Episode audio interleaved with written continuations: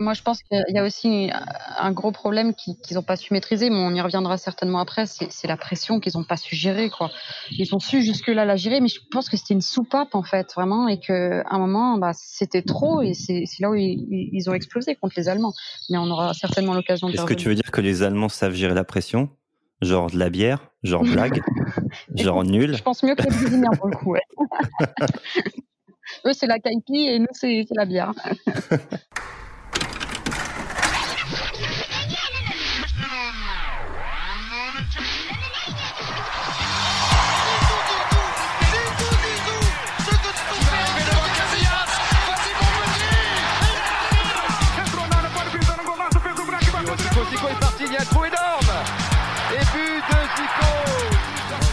Il n'y a pas de vent, il fait frais, mais c'est une température idéale pour jouer au football.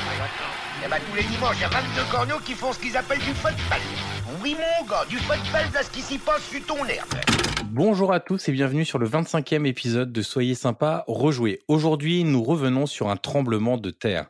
Le huit juillet deux mille quatorze, le Brésil affronte l'Allemagne dans sa Coupe du Monde, dans son pays. Dans une demi-finale cauchemardesque, vécue encore aujourd'hui comme un traumatisme, la Seleção s'effondre et en prend sept.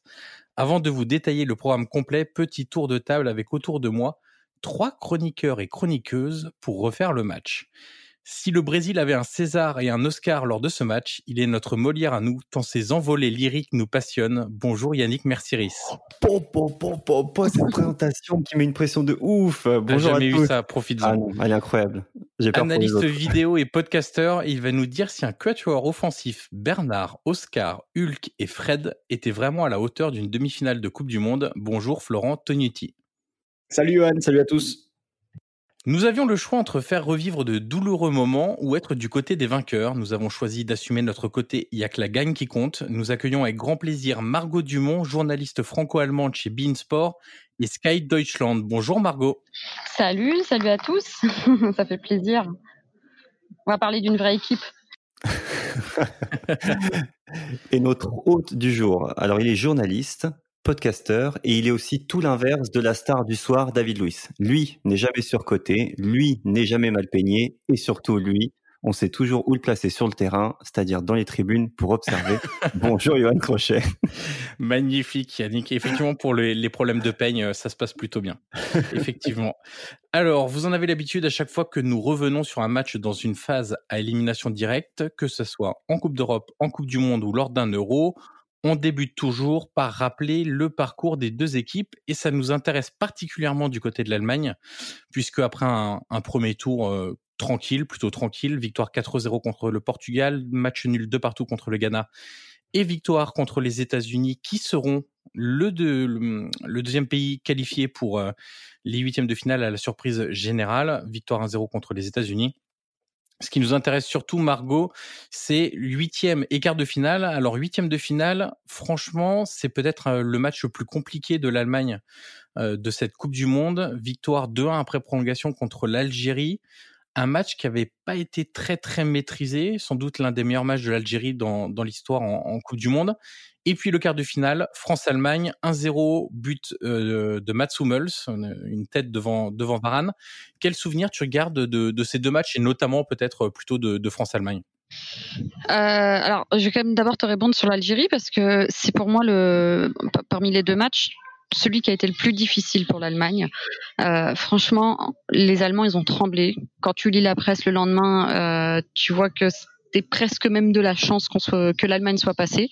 Je dis on parce que je suis franco-allemande, hein, mais euh, euh, c'est vrai que ça a été vraiment, vraiment compliqué, quoi. On a, on a serré les dents. Donc j'en, j'en garde un souvenir, on va dire un petit peu, je sais pas, presque douloureux parce que bah tu te dis que c'est une équipe normalement qui a la portée de de l'équipe qui allait être championne du monde et finalement bah en fait l'Algérie a juste failli éliminer euh, l'Allemagne. Donc difficile. Et puis euh, écoute, le France-Allemagne. Euh, pff, c'est, je pense que que ce soit la France, que ce soit l'Allemagne, les deux équipes auraient pu l'emporter en fait dans ce match. Euh, je trouve qu'il n'y a pas eu une, forcément une très grosse domination des Allemands. Euh, voilà, ils ont été simplement plus solides. Peut-être qu'ils ont aussi un, un brin de plus d'expérience, parce que quand tu regardes sur la feuille de match, t'as quand même des mecs comme Klose, des mecs comme Kroos, Müller, Schweinsteiger, tu vois, enfin vraiment euh, des gars qui ont de l'expérience, Philipp Lahm qui était le capitaine à l'époque. Donc je pense que c'est ce qui a pu faire la différence à ce moment-là. Flo, tu gardes quel souvenir toi de, de la victoire de l'Allemagne contre l'équipe de France en quart? Bah, assez peu sur le match, parce que dans mon souvenir, c'était pas un match hyper enthousiasmant. Après, ce qui, comme le dit Margot, c'était les quarts d'expérience, c'est-à-dire l'équipe de France deux mille quatorze, c'est sa première expérience de, de groupe, on va dire, avec les joueurs qui, qui gagneront euh, quatre ans plus tard en deux mille dix-huit, alors que l'Allemagne, si tu remontes dans le temps, la première expérience des Lahm ou, ou des Schweinsteiger, par exemple, c'est deux mille six. Euh, c'est-à-dire c'est une équipe qui a déjà un vécu beaucoup plus grand et qui a sans doute fait la différence, comme Margot l'a dit, sur ce, sur ce point-là, sur ce match. Du côté du Brésil, la phase de groupe est aussi tranquille que pour euh, l'Allemagne. Victoire trois un contre la Croatie, match nul zéro zéro contre le Mexique et large victoire quatre un contre le, contre le Cameroun. Donc en tête du groupe avec sept points, deuxième le Mexique également avec sept points. Et la déception cette année-là était la Croatie avec seulement une petite victoire. Euh, le huitième de finale, Flo, là encore, c'est, c'est compliqué pour le Brésil, comme l'Allemagne face à l'Algérie. C'est une victoire au tir au but contre le Chili, avec le fameux tir de Pinilla sur la barre, avec la fameuse scène où Thiago Silva ne veut pas aller, euh, capitaine de l'équipe ne veut pas aller tirer son, son tir au but, avant un quart de finale. Allez, on va dire encore compliqué. Au final, le, le parcours est quand même pas si simple que ça en phase d'élimination directe. Victoire deux un contre la révélation de cette Coupe du Monde, la Colombie de, de James Rodriguez. Il y a, c'est une équipe qui est portée par Neymar sur la phase de poule. Je crois qu'il met un ou deux doublés sur les sur les premiers matchs. Euh, et ensuite, euh, bah, sur les, le huitième, il est en, il est encore présent. Je crois pas qu'il soit décisif. Je crois que c'est David Luiz qui met les buts en huitième et en quart. Euh, il marque un but dans chaque match. Mais c'est vrai que c'est une équipe du Brésil qui est qui est très poussive, qui est portée par euh, par son numéro dix, par par Neymar. Mais on constate assez vite que autour de lui, il n'y a pas forcément euh, de joueurs euh, fuori classe, pour reprendre un, un terme italien, qui soient capables de l'accompagner et de le seconder. Et c'est d'ailleurs ce qu'on va voir sur la sur cette demi-finale avec la composition de de départ, pardon. Après, après, quand vous dites le Brésil galère en huitième, il joue contre le Chili, et le Chili, c'est quand même une grosse équipe. C'est, c'est, ils vont gagner deux fois la Copa América, je crois. Après, je crois qu'ils font deux mille quinze, deux mille seize, ouais. Ils gagnent la Copa América, donc c'est C'est la plus grosse équipe sudam euh, un peu du moment. Donc euh, finalement, ils s'en sortent. C'est la belle euh, génération Vidal, Alexis Sanchez. C'est ça, quoi. Euh, Donc c'est c'est comme euh, nous, de nos yeux européens, on se dit ah, le Chili, ça a l'air tout flingué comme équipe, mais pas du tout. Hein. C'est comme s'ils avaient tapé. Euh, bah, euh, bah, c'est plus fort que l'Italie à l'époque, c'est plus fort que tout ça. Hein. Donc euh, et finalement, enfin. Ils arrivent, euh, avec évidemment euh, Neymar, ils arrivent quand même à, à sortir de, de, de gros matchs. Donc c'est peut-être aussi ce qui explique euh, en partie le, la fatigue euh, et, le, et l'éclatade face à l'Allemagne aussi, c'est qu'ils ont eu des gros matchs à jouer avant qui ont l'air peut-être plus, euh, qui sont plus difficiles que, que les Allemands, même si les Allemands galèrent contre l'Algérie. Moi, je pense qu'il y a aussi un gros problème qu'ils n'ont pas su maîtriser, mais on y reviendra certainement après. C'est, c'est la pression qu'ils n'ont pas su gérer, quoi. Ils ont su jusque-là la gérer, mais je pense que c'était une soupape, en fait, vraiment, et qu'à un moment, bah, c'était trop, et c'est, c'est là où ils, ils ont explosé contre les Allemands. Mais on aura certainement l'occasion de Est-ce que revenir. Tu veux dire que les Allemands savent gérer la pression ? Genre de la bière ? Genre blague ? Genre nul ? Je pense mieux que les Brésiliens, pour le coup, ouais. Eux, c'est la caipi, et nous, c'est, c'est la bière. Alors, au niveau du Brésil, on va passer aux compositions d'équipe. Au niveau du Brésil, on est dans un quatre deux trois un. Avec, euh, bah, toi, Yannick, dès que tu as vu la, la compo, tu te dis, ah ouais, quand même, c'est vrai qu'ils avaient cette équipe-là, et notamment non, sur elle, le... elle était... En fait, voilà, c'est que tu regardes sept un, la fin, bon, ok, c'est un score de ouf, mais l'équipe, elle est flinguée, elle est au sol, cette équipe. Franchement, comment tu peux avoir des joueurs comme ça en demi-finale de Coupe du Monde? Surtout quand tu regardes en face ce qu'il y a, il n'y a pas un joueur... Il n'y a pas un joueur bon dans cette équipe-là, euh, ou au top de sa forme, ou en tout cas que je mettrais, moi, dans une équipe demi-finaliste de Coupe du Monde. Il n'y en a pas un seul. Donne la compo. Il n'y en a pas un. Bon, quand je même. Te dis qui, que je mets... Bah, vas-y, dis-moi Marcelo. Qui. Je te dirai pourquoi ouais, je ne le mets Marcelo, pas. Pour moi, il est énorme. Ouais, Marcelo, ouais, mais Marcelo, tu le mets au Real Madrid.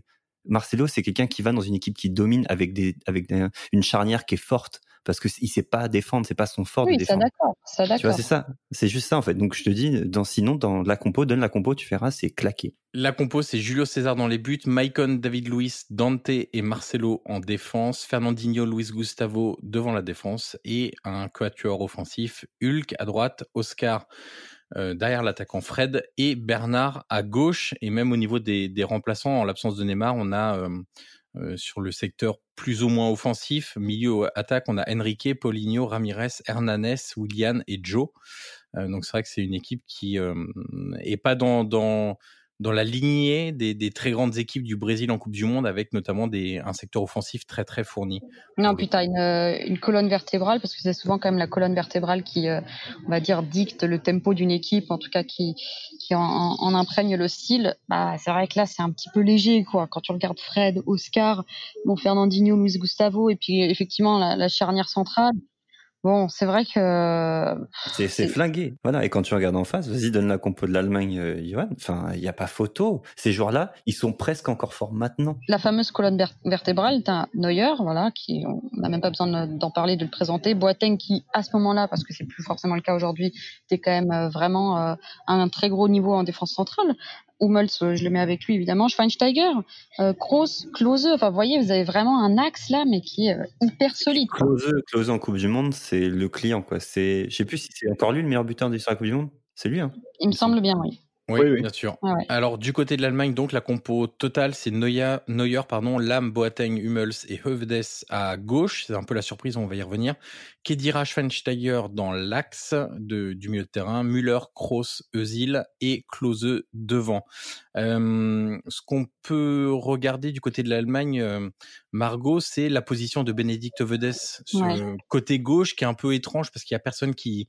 qui s'impose à ce moment-là et qui rappelle un peu la position de Boateng quatre ans plus tôt, en deux mille dix, qui était aussi euh, bah, aligné comme latéral gauche, faute de meilleures solutions, entre guillemets. Il me semble qu'ils ont aussi euh, mis Mustafi après un petit peu sur le côté gauche. Mais c'est vrai que, écoute, c'est, pour moi, c'est, c'est explicable. Hein. C'est juste qu'en Allemagne, il n'y a pas forcément cette culture dans les centres de formation à vouloir euh, former absolument des, des défenseurs, des latéraux. Alors, bien sûr, là, vous allez me dire, oh, mais oui, il y a Kimmich. Ouais, mais enfin, cite-moi cinq, ne serait-ce que cinq. Moi, je peux te citer cinq super latéraux en France, mais je vais pas t'en citer cinq en Allemagne, tu vois. Et ça, ça reste toujours des exceptions qui, qui sortent par génération. Mais c'est, c'est, c'est, c'est tout simplement, pardon, une question de, de mentalité en Allemagne. Le jeu est vachement porté sur l'avant et beaucoup plus porté voilà sur euh, sur euh, sur le but, sur l'offensive, mais sur le spectacle. Et, pourtant, et les latéraux aujourd'hui sont des attaquants quasiment, tu vois. Donc ça, c'est, c'est étonnant que les Allemands ils forment pas ces joueurs-là. Et d'ailleurs, les, les meilleurs latéraux droits, c'est ils sont devant des milieux de terrain, Kimmich, Lahm. C'est des mecs euh, qui qui qui jouent dans l'axe après et qui jouent au milieu de terrain tellement ils sont forts techniquement. Je suis d'accord avec toi. Je pense que ça va mettre un petit peu de temps encore justement à, à, à changer ça dans les centres de formation. C'est peut-être en train de changer au moment où on en parle, tu vois, mais euh, ça reste encore des exceptions. Il n'y en a pas des masses, quoi. Et c'est vrai que c'est comme ça que je l'expliquerai en tout cas à ce moment-là. Alors, on va passer au menu tactique de Flo qui va nous raconter un petit peu le, le match qu'il a revu. Euh, Flo, il faut peut-être commencer déjà par euh, évoquer l'absence de Neymar parce que quelque part, c'est un facteur hyper important dans, dans cette rencontre-là et parce qu'il manque un joueur de fantasy, un joueur capable de faire la différence sur un geste, sur une accélération, sur une passe. Il sur manque un, un joueur qui a une valeur de demi-finale de Coupe du Monde. Exactement. Et du coup, sans Neymar, on se retrouve avec une équipe banale offensivement, Flo.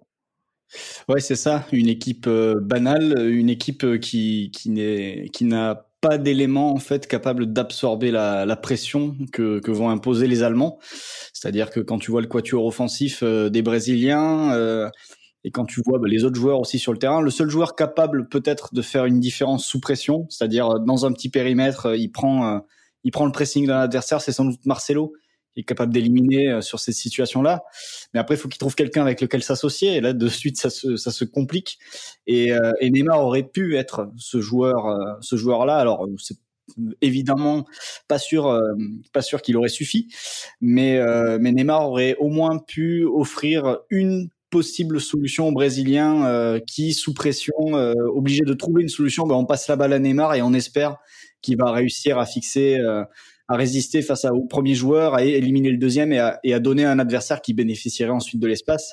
Et là, le fait de perdre Neymar sur ce match-là, enfin lors du match précédent, mais pour ce match-là, euh, ça a rendu les Brésiliens très vulnérables face à une Allemagne qui justement euh, n'était jamais aussi forte que lorsqu'elle est, elle avait la possibilité de sortir sur l'adversaire, de presser pour ensuite contre-attaquer. Et puis tu perds Neymar, euh, Neymar tu le perds sur le terrain, donc tu perds un super joueur de foot, mais aussi tu perds ton leader euh, charismatique, c'est lui, comme tu disais, qui absorbait la pression, c'est, c'est l'idole des Brésiliens, c'est, c'est sur lui que et le jeu et l'esprit euh, reposait, et sans lui, en fait, tu sens, euh, bah, en fait, le rideau se lève et tu vois qu'il y a rien derrière. Et c'est ça qui, et ça qui fait mal, c'est-à-dire que tu perds pas seulement ton meilleur joueur, mais à, à côté, t'as des bonhommes qui sont capables de faire le taf et du coup, ton équipe elle devient moins belle, mais elle est solide. Non, Neymar, il, il est tout dans cette équipe.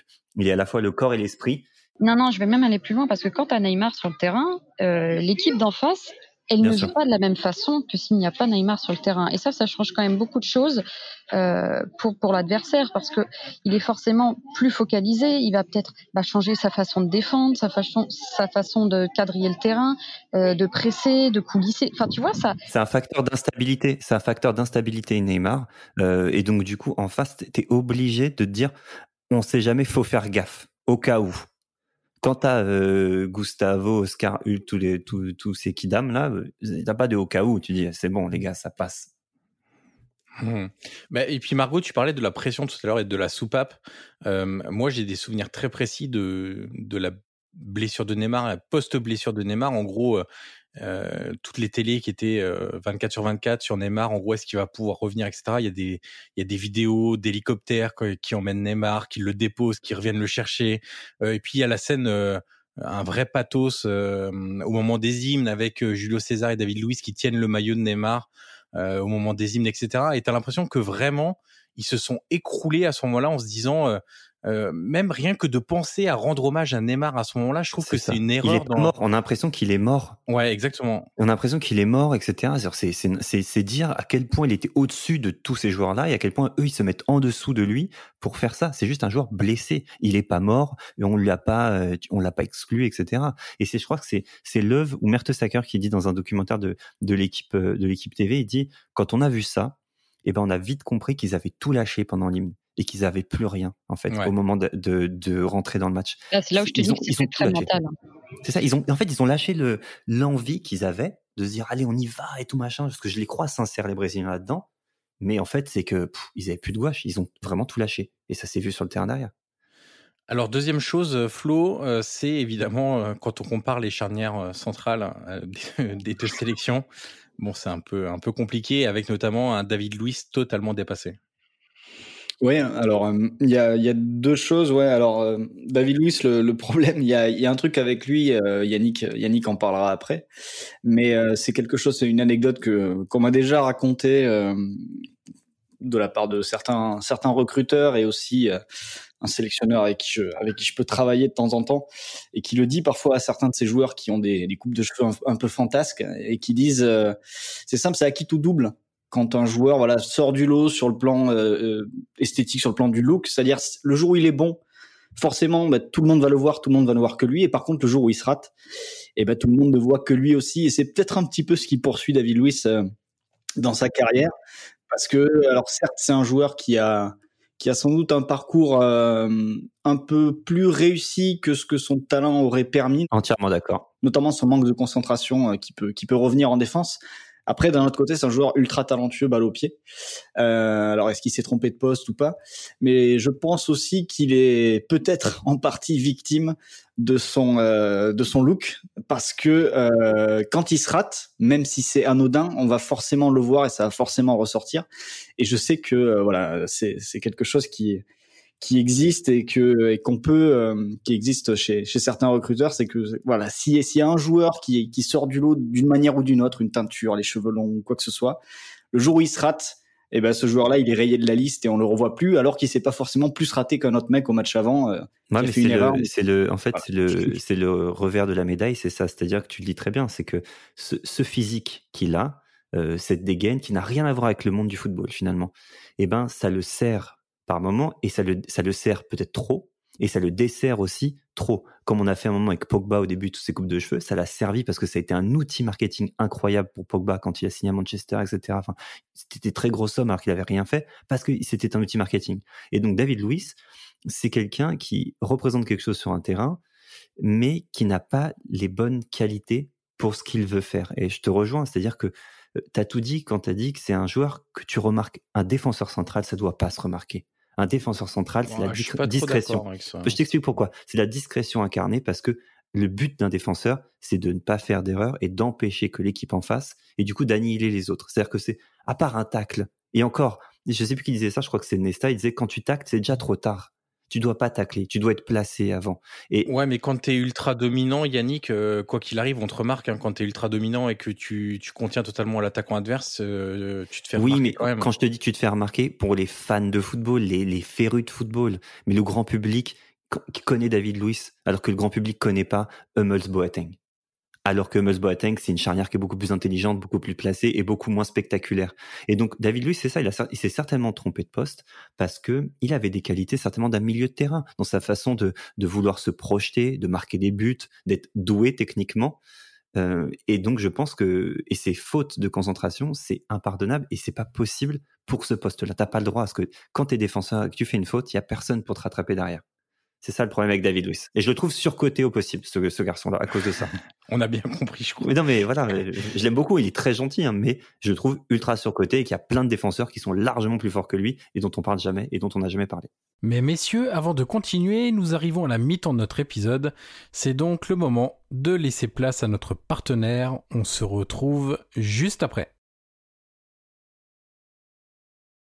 Du côté de l'Allemagne, Margot, ce qui est très marquant lors de ce match-là, mais de manière générale avec l'Allemagne à ce moment-là, c'est le rôle du milieu de terrain qui dira Kroos, Schweinsteiger, ouais. qui se complètent hyper bien. T'en as qui sont plutôt axés sans ballon avec la prise d'espace, offrir des, des possibilités, et puis d'autres qui sont de, de redoutables techniciens capables de mettre le ballon à peu près où, où ils veulent.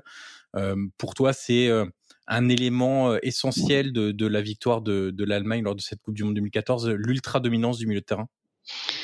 Il euh, n'y a, y a pas que ça pour moi. En fait, c'est vraiment, c'est très complet. Quand tu regardes l'équipe, c'est une équipe déjà qui a, qui a l'habitude de jouer ensemble. Enfin, tu vois, je vais te citer les, les gars, mais les Boateng, les Özil, euh, les, les Khedira, ils, ils sont ensemble en sélection, mais depuis des années et des années, ils se connaissent par cœur.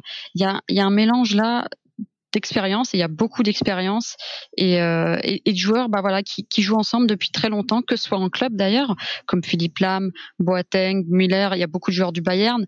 Euh, où, où... Bayern qui gagne Ligue des Champions l'année d'avant d'ailleurs, deux mille treize. deux mille treize. Ouais. Exactement, ou, ou les joueurs de, du Borussia. Euh, voilà, c'est, c'est vraiment, c'est un tout, c'est un puzzle en fait, euh, qui, qui s'emboîte parfaitement en fait. Hein, vraiment, il n'y a, a, a pas une pièce qui manque. Les mecs, ils jouent ensemble, ils se connaissent. Et, et je pense que c'est là où ça a fait la différence. C'est vraiment cette, cette continuité dans cette équipe euh, qui, qui joue ensemble depuis des années, qui, qui, qui accumule de l'expérience, qui a accumulé de l'expérience, pardon, que ce soit en club, en sélection. Et c'est ce qui, pour moi, a fait la différence à ce moment-là. Et sur le match, Flo, rapidement, euh, le milieu de terrain va avoir un rôle capital puisque le Brésil étant en, en difficulté pour construire, dès que le Brésil va faire sa première passe, un milieu va déclencher le pressing et tout le bloc va monter. Ouais, c'est, c'est la grande force de, de cette Allemagne-là. Euh, s'il faut, si, s'il faut monter, évoquer sa progression euh, lors de la... J'ai revu il n'y a pas très longtemps les demi-finales de l'Euro deux mille douze et leur défaite face à l'Italie. Il y a déjà beaucoup de monde de, de, qui, qui, est, qui est présent en deux mille quatorze, évidemment.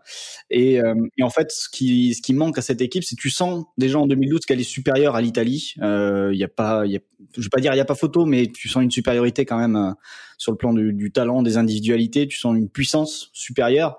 Et pourtant, euh, ils perdent de deux buts à un, il me semble. Il y a un but d'Ozil à la toute fin du match. Mais, euh, mais tu te dis, mais ils, ils étaient supérieurs, mais ils sont restés très passifs, trop passifs. C'est-à-dire, ils avaient leur bloc médian qui était, qui était difficile à, à franchir, mais ils, ils allaient pas chercher forcément l'Italie. Ils sortaient pas pour aller, pour aller la pousser à la faute. Et là, c'est ce qu'ils vont faire, en fait, sur cette, sur cette demi-finale. C'est-à-dire, ils vont partir de leur bloc médian. Sauf qu'au lieu d'attendre que l'adversaire avance petit à petit, eh ben, euh, comme tu le disais, il y a, y a soit Khedira, soit Kroos qui va sortir au moment de la, de la première passe euh, entre, les, entre les joueurs de champ brésiliens. Et là, il y a tout le monde qui sort, le quatre un quatre un euh, se module en quatre quatre deux. Et, euh, et derrière, on, on avance, on avance, on avance et on pousse les, les Brésiliens à la faute et à nous rendre le ballon. Et c'est comme ça qu'ils vont, euh, qu'ils vont faire couler le Brésil. J'ai, j'ai noté quelques chiffres là sur la... Le, le fameux enchaînement de, de, entre la vingt-troisième et la vingt-neuvième minute où, où les Allemands vont marquer quatre buts, Euh, normalement, vous voyez, quand une équipe met quatre zéro à, à un adversaire sur une sur une période, euh, on se dit bon ben bah, l'équipe domine, elle va elle va forcément avoir la balle dans le camp adverse et elle va forcément faire plus de passes. Et bien non, sur cette période-là, euh, les, les Brésiliens font vingt-sept passes et les Allemands en font dix-neuf. Donc on est vraiment sur une équipe qui, qui laissait un petit peu les Brésiliens faire leur première passe dans leur camp. Et dès que les Brésiliens essayaient d'avancer, là c'était le rouleau compresseur qui, qui contre-pressait en fait. C'est, c'est un exemple là du, du, du mot. Pour récupérer la balle haute et ensuite dérouler en trois quatre passes et aller, et aller jusqu'au but dans, et marquer dans des positions simples. Et, euh, et ça illustre parfaitement ce qui faisait la force de cette Allemagne-là, qui n'était pas encore l'Allemagne de, du jeu de position euh, de, qu'on aura vu, qu'on aura eu deux ans plus tard à l'Euro, où c'était sans doute la meilleure équipe de l'Euro et qui, qui est tombée sur l'équipe de France. Mais, euh, mais euh, voilà, une Allemagne euh, qui, qui était en progression, à nouveau cons- logique. Après deux mille douze, deux mille quatorze, ça devient une machine à presser, un, un vrai rouleau compresseur. Et deux mille seize, ils ont ajouté le le dernier volet, c'est-à-dire le, le jeu de position avec le, le ballon. Euh, malheureusement, c'est pas allé jusqu'au bout, mais dans l'esprit, il y avait une construction quand même très logique et euh, heureusement pour eux qu'ils ont raflé ce trophée à ce moment-là. Et c'est très intéressant hein, ce que tu dis. Si je, je, je me permets de rebondir, parce qu'il parlait de, de ce contre-pressing. Alors ça a un nom en Allemagne et c'est une spécialité allemande justement, c'est le Gegenpressing. Vous avez déjà dû en entendre parler parce que c'est une, une grande spécialité de Thomas Tuchel qui euh, très souvent euh, l'utilise avec le P S G. Et ce Gegenpressing, c'est effectivement euh, très caractéristique à cette équipe d'Allemagne à, à ce moment-là.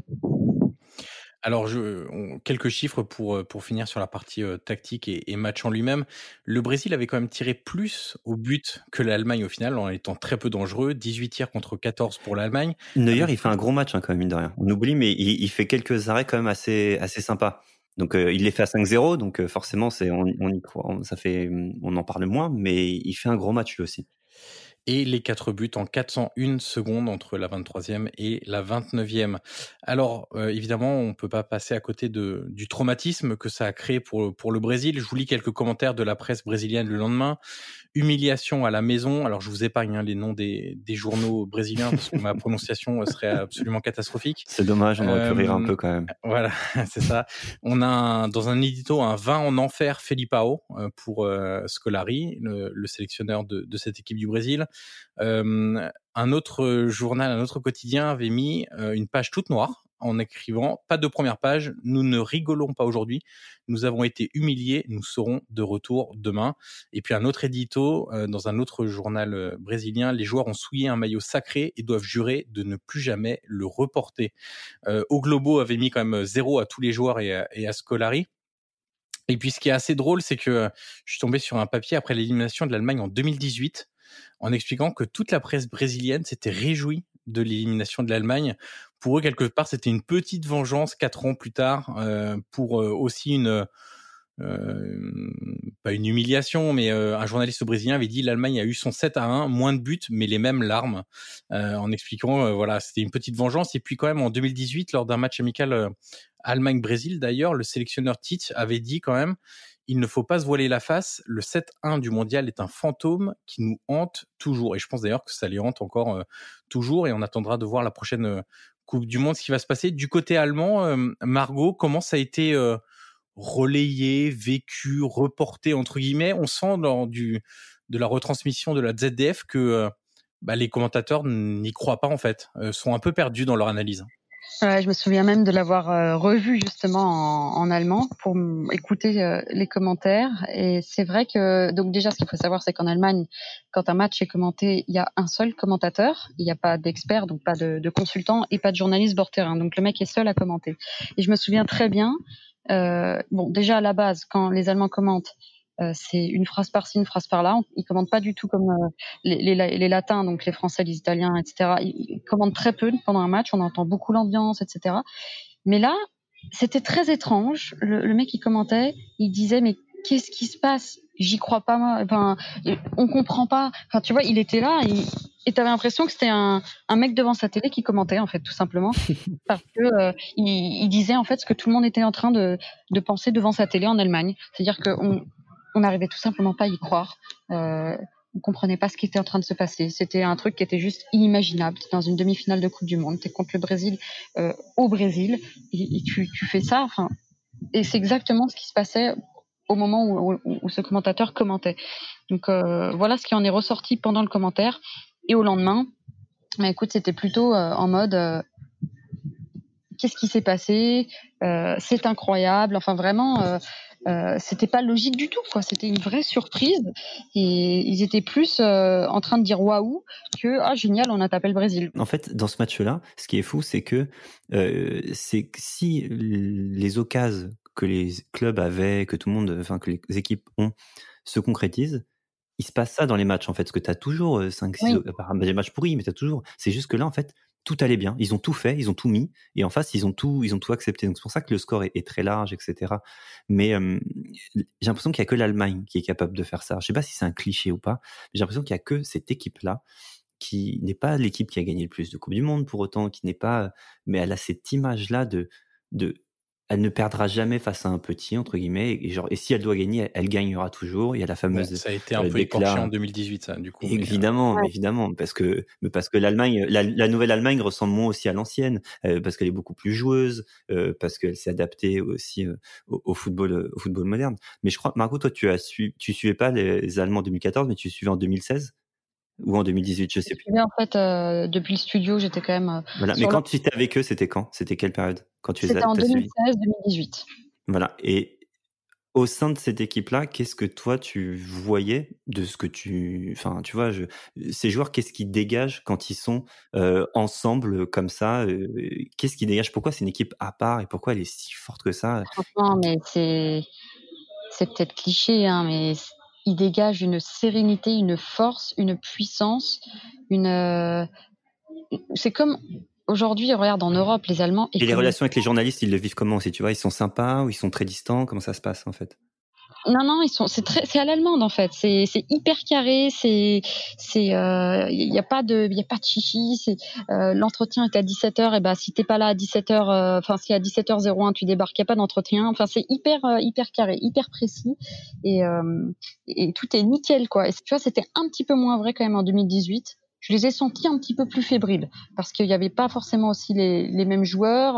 Euh, il y a quelque chose pour moi qui s'était déjà cassé un petit peu à ce moment-là, mais voilà, deux mille quatorze deux mille seize, il y avait vraiment cette force qui ressortait, quoi. Alors, pour boucler cet enregistrement sur Allemagne-Brésil, Brésil-Allemagne, on rappelle quand même le score sept un, parce que je crois qu'on l'a même pas dit. C'est vrai euh... qu'on l'a pas dit, ouais. On n'a même pas donné les buteurs et tout. Est-ce que tu veux que je rappelle les buteurs? Je veux bien, parce qu'en fait, il y a un truc, c'est qu'ils gagnent cinq zéro rapidement. Et euh, ça, il y avait, on n'a pas dit ça, mais qu'il y avait soi-disant, euh, euh, ouais, les Allemands à la mi-temps, euh, ils ont, ils ont levé le pied parce que euh, faut pas humilier les Brésiliens, et cetera. Ils ont tous dit que c'était pas vrai. Que soi-disant, mais je sais pas si c'est vrai ou j'ai pas. J'ai pas eu cette, trop cette impression-là. Flo, t'as eu euh, cette impression-là euh... bah, sur la deuxième mi-temps, le malgré malgré tout ce qu'on peut dire, les Brésiliens reviennent pas mal. Oui. Euh, en début de deuxième, ils ont ils ont une série d'occasions où c'est là que Neuer les les dégoûte en quatre cinq minutes. Il lâche il lâche deux trois gros arrêts, euh, dont un double arrêt assez hallucinant face à face à Paulinho. Et euh, et ensuite c'est les Brésiliens ont la, on va dire, ont la maîtrise du ballon jusqu'à la, on, la, la deuxième partie de la deuxième mi-temps, c'est-à-dire à vingt minutes de la fin, euh, avec l'entrée de Schurrle qui met un doublé. Ouais, mais parce que Schurrle, il est remplaçant aussi. Donc, il a besoin de se montrer aussi. Lui, il a besoin de jouer à fond. Donc, c'est logique, en vrai. Il est remplaçant. Il met un doublé, euh, sur une, une première action collective qui est superbe où il, où il termine au point de penalty. Euh, il coupe un centre. Je crois que c'est Lahm qui oui. se retrouve en position de centre, centre en retrait. Et derrière, il met une deuxième frappe qui est, euh, assez insolente euh, qui va sous la barre de, de Julio César, mais euh, mais oui non la, la deuxième mi-temps euh, c'est, c'est assez partagé en fait, c'est pas une énorme domination, les Brésiliens reviennent bien malgré le, le cinq zéro, euh, les entrées de Ramirez et de et de Paulinho semblent leur faire du bien, mais bon tu peux pas vraiment savoir si et, s'ils ont vraiment levé le pied. Par contre il y a une certitude, c'est que euh, Neuer est absolument dégoûté de prendre le but d'Oscar à la toute fin du match. Oui, il râle de ouf, il râle vraiment. Et euh, je crois qu'il est pas content, notamment envers Mertesacker qui est entré à la mi-temps. Oui, qui fait mais d'ailleurs euh, pas une voilà. très bonne deuxième mi-temps. Non, oui, ouais. Mais euh, ouais, euh, donc euh, tu sens que oui, je pense pas qu'ils aient lâché. Et quand tu vois la frustration de Neuer, par exemple, sur ce but encaissé, tu peux te dire qu'ils auraient bien aimé garder, le, garder au moins un sept zéro et, et une clean sheet. Quoi. Je venais de vous dire sur la rigueur allemande, et c'est, c'est pas que vrai dans la vie de tous les jours, dans le travail, et cetera. C'est vrai aussi là, bon, c'est, c'est leur travail, hein, ce sont des footballeurs, mais c'est vrai aussi sur le terrain. Et Neuer, il illustre tout à fait ce, cet état d'esprit. Tu te prends un but, bah non, c'est grave, tu vois, même s'il y a sept zéro, c'est grave. Et pour les Allemands, c'est vraiment ce ressenti que j'ai eu, c'est cette rigueur, ils n'ont jamais voulu lâcher. Et, euh, et là, c'est, c'en est l'illustration parfaite. Et ce sept un reste le plus grand écart à ce niveau, donc euh, niveau demi-finale, dans l'histoire de la Coupe du Monde. On va passer à un petit quiz, Margot, ah. c'est notre tradition. En fin d'épisode, on a toujours un petit quiz. Je suis nul en quiz, mais je vais essayer. T'inquiète, t'inquiète, de... je suis là, il y aura toujours plus une que toi. De près ou de loin avec le match dont on vient de, de, de, de parler. Alors, vous allez devoir me citer les dix meilleurs buteurs brésiliens de l'histoire de la Bundesliga. Elbert. Ouais, voilà. Ouais, Elbert est, de, est devant. Pizarro euh, Pizarro, non, et pas. Pizarro, il est ah, pas. Ah, mais il, il, il, il est péruvien, non, ouais, c'est ça. Ouais, en plus, c'est péruvien. Ouais, ouais, autant pour moi, pardon. Je suis vraiment nul en quiz. Non, non, euh, attends, voir. Et en géographie, du coup. Oui, en mais... géographie aussi. Il y a pas mal de joueurs passés par le championnat de France. Graffité. Graffité, oui. Sixième meilleur buteur. Euh, Matheus Cunha, là, il est dedans ou pas? Non. Non. non, il est trop jeune encore. Là, je c'est pense. Pour ça, je me disais que c'est. Il y a un milieu offensif passé par euh, l'Olympique de Marseille et un d'un. Marcelinho. Ouais, Marcelinho, exactement. Oh, ouais. Marcelinho. Ouais. Attends, je suis en train de chercher un Brésilien qui a joué en Allemagne et en Ligue un. C'est compliqué. Je, tu vois, je suis perdu. Et il y a un défenseur central. Alors lui, c'est bon, il était très bon sur Dante. Phase offensive. Non, très bon sur phase offensive, euh, mais c'est aussi par sa longévité. Lucio ? Non. Et Firmino ? Alors Firmino, il est onzième. Ah, ouais. ah d'accord. Limite. onzième avec trente-huit buts. Un défenseur. Non, le défenseur central, ouais, qui a euh, sans doute, euh, il doit être un des étrangers avec le plus de matchs en Bundesliga, trois cent cinquante-huit. Il a joué à Monaco, mais alors. Ah si, le Naldo ? Oui, Naldo, exactement. Et oui, c'est ça, c'est Naldo, donc c'est essentiellement... Euh, Zé Roberto, non ? Ouais, Zé Roberto est dixième, ah, exactement, ouais. trente-neuf euh, buts. Euh, donc vous avez neuf, dix, onze, vous avez premier et le quatrième, il vous manque le deuxième, le troisième, le cinquième... Il n'y a pas Luis Gustavo aussi dans le lot ? Non, il n'y a pas Luis Gustavo. Euh, Diego Diego, oui, Margot. Ah oui, Diego est septième avec Diego, Diego, c'est cinquante-sept buts pour Diego. D'accord. Euh, Après, franchement, là, je suis un peu. Il vous manque un attaquant, plutôt année deux mille, notamment Werder Bremen avec Johan Miku de mémoire. Ailton, exactement, euh, qui a cent six buts, deuxième au classement. Le troisième, c'est. Ah, je me souviens d'un Lucio. Je me souviens de Lucio. Non, il est pas. Non, pas assez. Je pense qu'il est peut-être pas assez. Ah, aussi, il est non, resté il euh, quand même longtemps, mais euh, non, pas Lucio. Il euh, y a un joueur qui a fait deux cent quatre-vingt-dix matchs en Bundesliga, quatre-vingt-deux buts. Il a la double nationalité brésilienne et allemande. Euh, il a joué à Gladbach. Ah, euh, c'est pas euh, Cacao ? Non. Ah, bien joué. Non. Ah non, c'est pas lui. Il n'y a pas Ailton aussi ? Ah, Ailton, on vient juste de le dire. Ah pardon, ouais. j'ai, j'ai mal entendu alors. Autant ouais. pour moi. Ailton, ouais. Euh... C'est pas tricher sur Wikipédia, Gomar, je te connais. Non, non, c'est pas ça. T'es sur que... Wikipédia, je te vois. euh, non, qui a joué à Gladbach. Euh, ah, Raphaël. Oui, Raphaël, exactement. Ah, ouais.